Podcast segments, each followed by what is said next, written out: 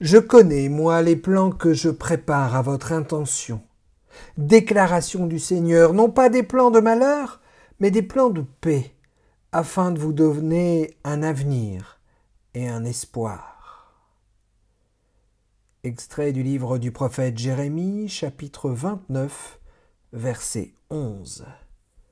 Nous écoutons le commentaire, la méditation de Dominique le prêtre de la paroisse de l'Église protestante unie d'Indre et Creuse.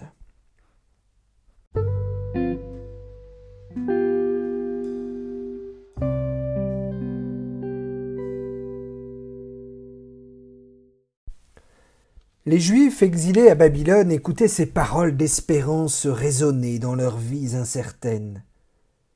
Nous aussi sommes dans un monde nouveau, nouvelles règles, nouvelles façons de vivre. Beaucoup sont désorientés, effrayés, frustrés, déprimés. Et dans ces circonstances, rappelons-nous les projets divins. Pas de plan pour chacun de nous, mais pour l'humanité entière.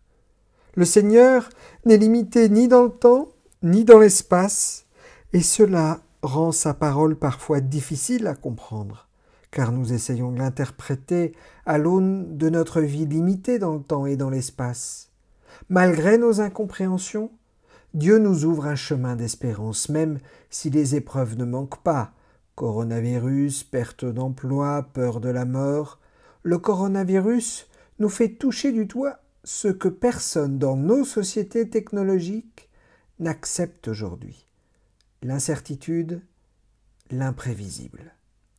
Mais cette redécouverte de notre fragilité, de notre humanité, peut nous inciter à l'optimisme, parce que d'autres choses nous attendent. Les projets de Dieu, pour nous, sont des projets de paix.